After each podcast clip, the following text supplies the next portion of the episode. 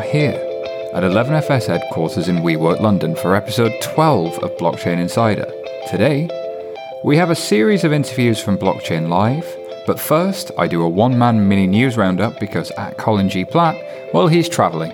And of course, I speak to the founders of EOS, the token sale that raised $150 million in a matter of weeks. On with the news. Okay, I'm going to try and make it through a news segment all by myself. You can play a violin here, Michael, if you like.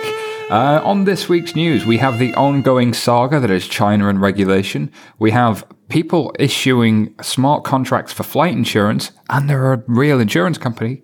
And Jamie Dimon, of course, gets a new enemy. Who's that enemy going to be? Oh, and don't forget, Jamie Foxx as well. What's that about? We'll find out in a second. Well, so the first story up is BTCC, the Bitcoin exchange, the most famous Bitcoin exchange in China, is about to cease trading. And it's ceasing trading on the back of a whole bunch of announcements that came out in the last couple of weeks. As regular listeners will know, the Chinese authorities first banned the ICO, or initial coin offering, where somebody can raise funds without going through the VC route. But then they've gone on to ban every type of Bitcoin exchange, it seems, every exchange activity. So we've seen a number of regulatory responses and exchange responses from this. It seems that the CEOs of various exchanges initially came out and said, we don't think any of this is happening. We don't think it's real. And then there was reports that, yes, no, it really is real.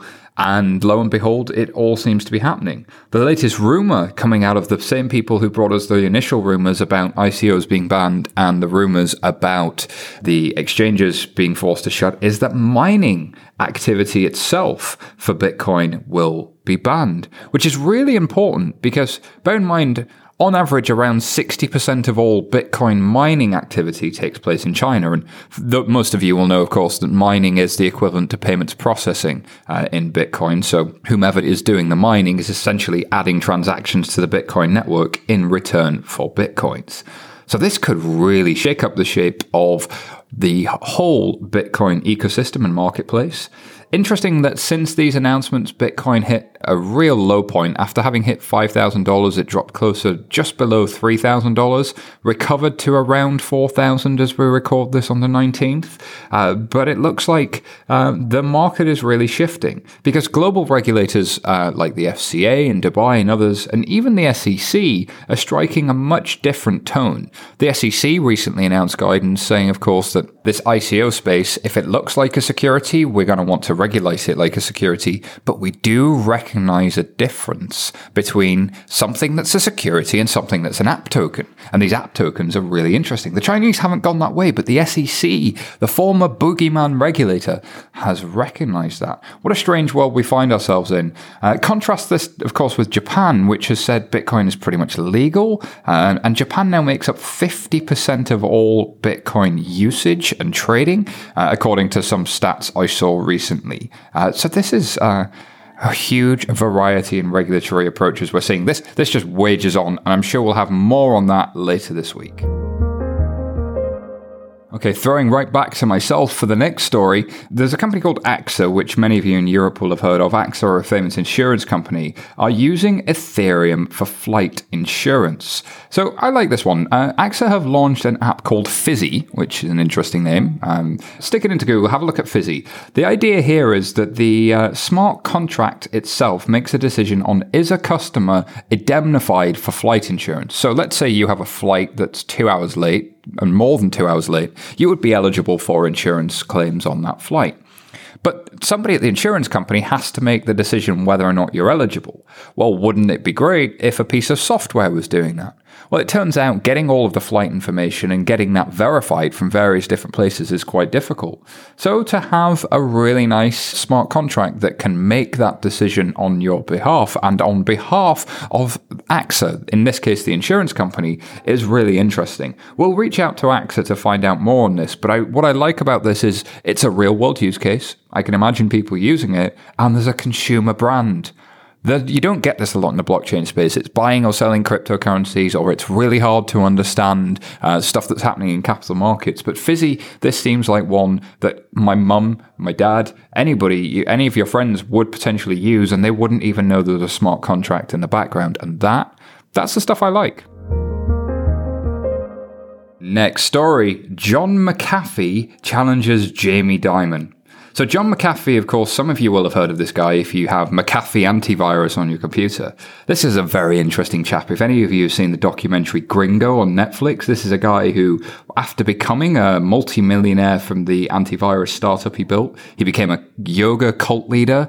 Then he also became a libertarian presidential candidate in the US. And now he's the self-styled voice of Bitcoin itself. Here's what he had to say to Jamie Dimon. People are calling Bitcoin a bubble that's bursting. Now, keep in mind that 2 months ago, Bitcoin was at $2,900.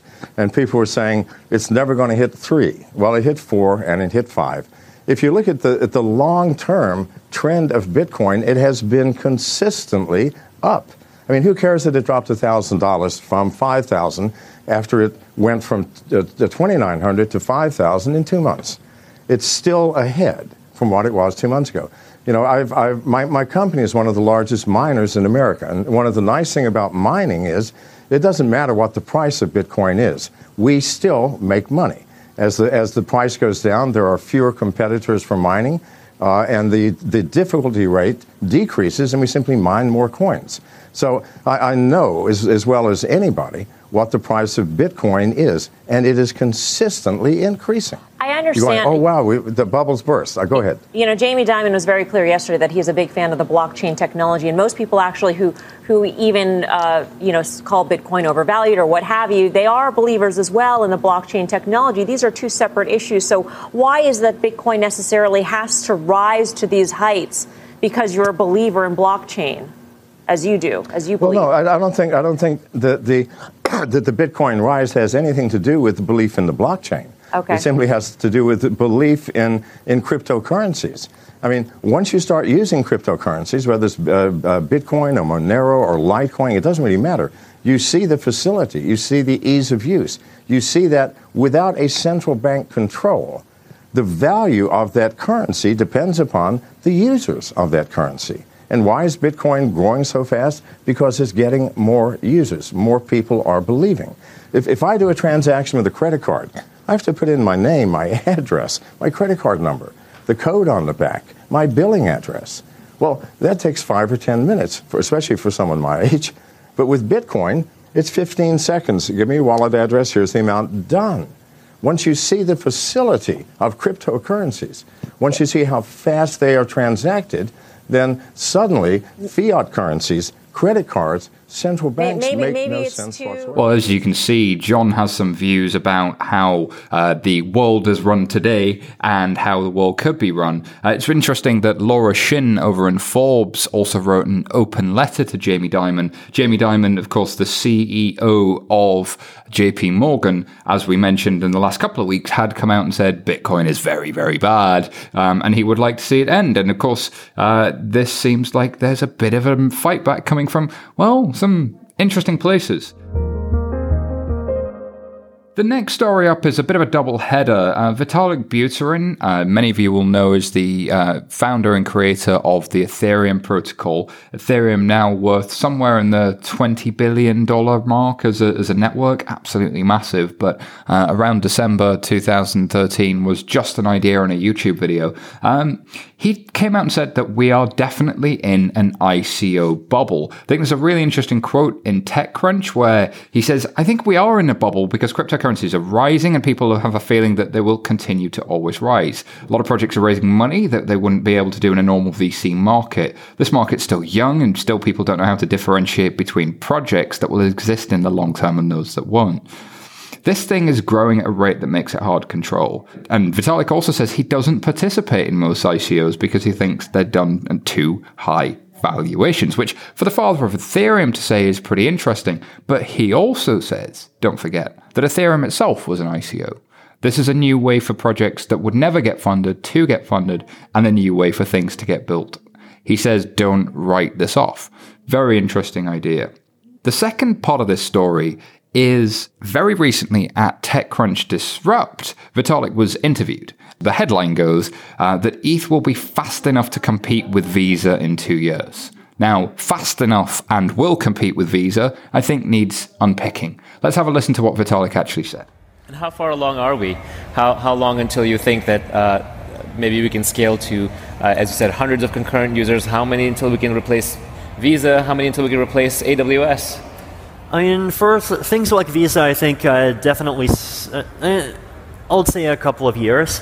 So maybe 1 year when we start seeing like prototypes that have, you know, like a low security level, but are still, you know, secure enough for like major organizations to start just doing proof of concepts on. And a couple more years for all these solutions to really hit the mainstream. For, I mean, AWS is a trickier one because like there are reasons why blockchains are, you know, no matter how good they are, never going to completely replace centralized cloud computing. And probably even more, one of the big ones, well, there's probably two big ones in my opinion. One big one is that there are computations that are intensive and that are hard to parallelize. So decentralized clouds are really good at parallelization because, you know, it's like Uber for your laptop. You know, you got millions of computers from, you know, millions of countries, millions of providers, all ranging all from individual laptops to, you know, you can think of, you know, even cloud computing companies basically turning into like specialized mining farms inside of the system. But if you have computations that require like a really large amount of serial computation, then that's harder to decentralize. And the second really tough one is privacy, right? Like if you have computations on private data, then there's basically two approaches. One of them is to make sure the computations are only done on hardware that you trust, and the second one is to use fancy cryptography. So, you know, you might have heard of buzzwords like homomorphic encryption, indistinguishability obfuscation to do the computations. But then if you do that, then those tends to carry very serious some computational efficiency trade-offs. So basically, as ever, some interesting points from Vitalik. Certainly a sign that there's no lack of ambition in the Ethereum project, but also for all those people that say that the technology can't scale and things are too slow, maybe that's just a snapshot of where we are now. Over 5-10 years, will these things get faster? Yes. Can they find a business model and can they find a market? I think the jury's out on that one. Okay, this last story comes from our friend Ana Herrera over in Reuters, and this talks about R3, which is the consortium of many, many banks, and of course the UK regulator have teamed up on blockchain-based mortgage reporting. So if you think this sounds like rock and roll, well, to some people, it really is. The Royal Bank of Scotland and another global bank, which did not wish to be named, have built a system on Corda that enables the regulator to get automated reports each time a mortgage is booked. Now, if any of you have ever seen The Big Short, knowing when a mortgage has been booked, knowing how much a mortgage is worth, knowing how many times it has been onward sold is actually quite difficult, and many believe may have even caused a financial crisis. So this report that a regulator can see what's happening in the mortgage market in real time on the Corda platform has a lot more to it than first meets the eye. I think this is a truly, truly interesting story, and I want to congratulate both RBS and R3 for being involved in this. Now, this is, of course, just a prototype, but the ability for a regulator to have a new tool to oversee mortgage activity, I think reducing those data inconsistencies is super key. Friend of the show, Richard Crook, often talks about the regulator being a man with two clocks. He will get the time from one organization and the time from another organization, but like a man with two clocks, he can't tell the time. So if you had 5 different people telling you what they thought the truth was, and those 5 different people disagreed with them, and your name was the regulator, you're gonna struggle. So it's an interesting one for sure. We'll keep watching this one closely. I want to see this one get out of prototype and become a reality. And I'm going to leave us on a fun one. Jamie Foxx has promoted a currency exchange initial coin offering. I ain't saying he be a gold digger, but these celebrity ICO things just have to stop. Okay, before we get to our interviews at Blockchain Live, I just want to remind you that if you disagree with anything we've said in these stories, in this case, I've said in these stories because it's just been me today, get in touch on Twitter at Blockchain Insider. That's the letter B, Chain Insider, and share your thoughts. We'd love to hear from you. 11FS, the company that brings you this podcast, are a challenger agency who help banks, financial service providers, and even governments achieve more with digital and more with blockchain and DLT. Next, I spoke to Dan Larimer and Brendan Blummer from Block One, famous for the EOS project. So we are here at Blockchain Live, and I have the title sponsors, one of the headline acts, of course, the guys from Block One, Brendan Blummer and Dan Larimer. Brendan, how are you, sir? Very well, how are you? And Dan, how are you, sir? Doing great, thanks for having us. Great to have you here. First, I want to get into your respective stories. How did you get to be in Block One, and what is Block One? Brendan, if you want to start us off. Block One is, we like to say it's a publishing company of decentralized autonomous corporations. We think that DAX, a properly constructed DAX, is very similar to a big online video game in ways, in the sense that you take the time to build a proper technological framework, combine that with a community, and it produces positive externalities. In the case of video games, you're looking at something like entertainment, but with DAX, you're looking at real-world provisions of goods and service or problems. Problem solving, I like that word. What about yourself, Dan? Oh, I got into the cryptocurrency industry very early as I was trying to come up with a decentralized currency. My mission in life is to find free market solutions for securing life, liberty, and property. And blockchain technology is the core technology behind almost every solution in that range. So I've been in the industry for a while. I've done several projects, including BitShares, which is a decentralized exchange, and Steam, which is the decentralized social media where you get paid to post. And Steam being the first blockchain that's so easy to use, you don't even realize you're using a blockchain. So that's what I've been doing, and I recently joined up with Block One for the purpose of generalizing the technology to allow other people to build things like BitShares and Steam. So what problem do you guys solve fundamentally? Well, there's a large gap, and there has been a gap, between what we know this technology is capable of and what we can actually do with the existing platforms. If you take a look at platforms like Bitcoin and Ethereum, while they have introduced the concept of peer-to-peer value transfer, we're really limited in throughput, performance, and the cost of these machines. If you're looking at a single day at about 4 transactions a second, Ethereum's paying about $6 million for mining. So that puts us at about $17 per transaction before additional fees, right? With 4 transactions per second. The problem is smart contracts are expensive and hard to build, and so you need large amounts of volume to monetize them. And how can you get started and really roll something out when you don't even have the throughput on the networks to monetize the effort that went in the first place? Makes complete sense. Dan? Yeah, I'd like to answer the same question. The fundamental problem we're trying to solve as a society is consensus. In the past, consensus, it happens every year at your political elections, or maybe you have consensus when a judge makes a decision. It's a very slow process. But with blockchains, we can reach consensus every single minute. And what we're trying to do with blockchain technology is take it down so every second you can reach consensus, and we can reach consensus that quickly on about all matters of things. It facilitates faster financial transactions. You have greater certainties. And so it's all about, as a human race, how can we come to an agreement on something when we all see things from very different perspectives? I think people often complain about the blockchain not being fast enough, not being cheap enough. And so to have a project trying to address that makes a lot of sense. But you guys raised an awful lot of money when it comes to the whole token generation event, token sale. You've raised nearly $500 million in total now, I believe. Why do you need that much money? Well, it all comes down to what you're trying to achieve. So in the past, we would say, okay, here's our business model, here's our budget, we need this amount of money, and you'd go ahead and raise for it. But this industry works a little bit differently because we need to preserve the integrity of distribution. When we set out to build the right type of community, we said, what does it take to build the best community, to have the most distributed network? How much would Bitcoin be worth if it was distributed in 20 minutes for $10 million, right? Probably nothing. So you have to prioritize one or the other. And what we've done is we're building a community, which it scales infinitely, right? And so the amount of capital that we've taken in reflects the size of the community that we've built. And we're planning ways, in order to share that capital with the people that are in a position to influence the space, so that we can grow the ecosystem, not just on the technological level, but foster the innovation that's going to drive the adoption of the software. The distribution of a token is incredibly important for decentralization of control. If you have too much power concentrated in too few hands, then the system's not actually decentralized, and the people who have that undue influence might have different interests than everyone else. But when you have everyone more evenly distributed, then that actually contributes directly to the decentralization. And that's incredibly important in proof-of-stake systems, where the tokens influence your control over the system. So the tokens influence control, but who's holding these tokens? If you guys have $500 million, how are you incentivizing the community to work with that?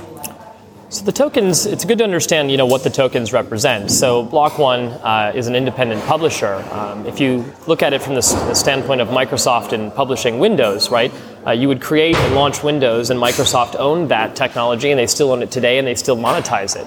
Whereas if you take a look at something like EOS, during the course of this distribution, we passed the control and beneficial interest in that project over to the community from day one.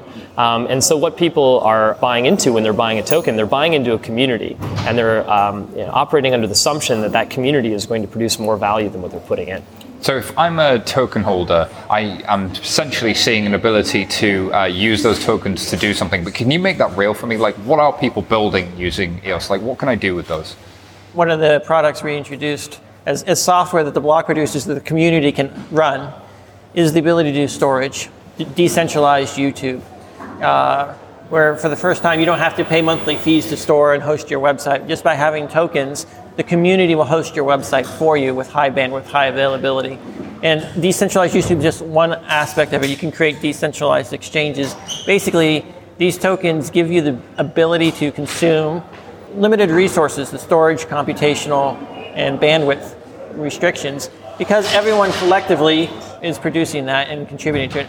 Block One is not the one providing these services. We create the software that enables the community to provide services to each other. Mm-hmm.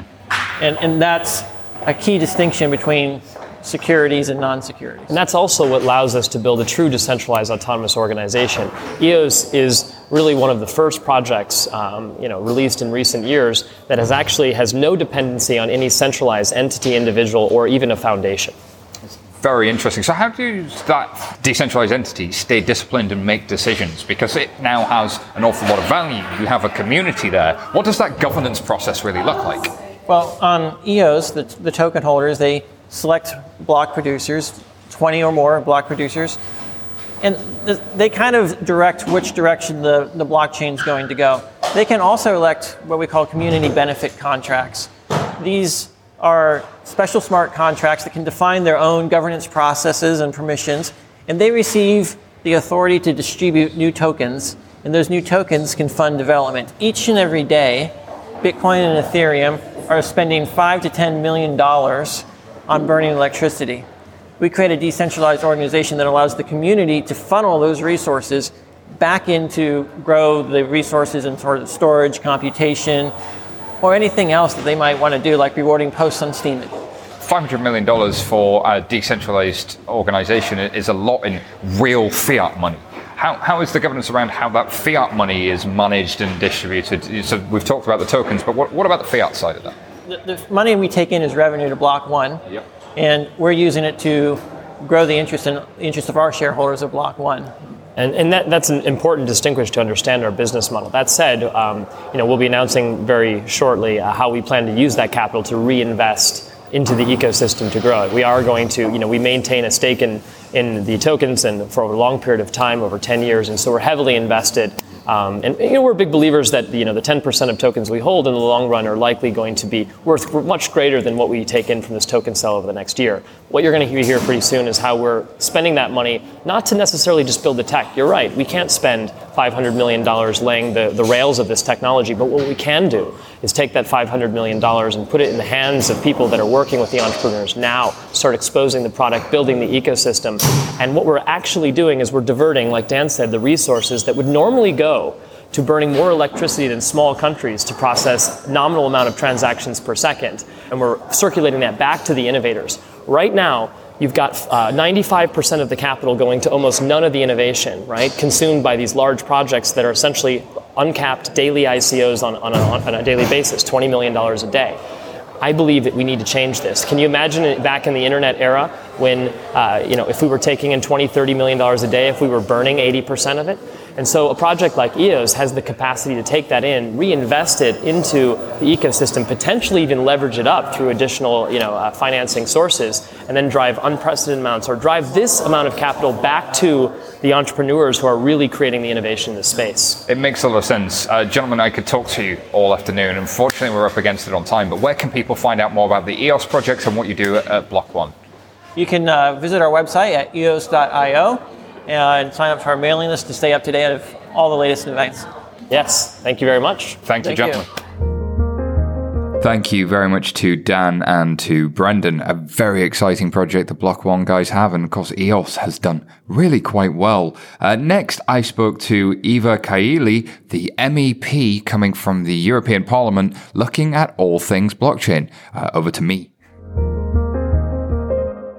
We are back here at Blockchain Live, and I have the wonderful good fortune of being joined by Eva Kaili, who's an MEP, Minister of the European Parliament, and you wear many other hats. Eva, thank you for being on the show. Can you tell me a little bit about who you are and some of the things you do? Thank you very much for inviting me, and congratulations, because you have identified a very interesting field that people need to hear more about and be educated also through your podcast. So I think it's really important.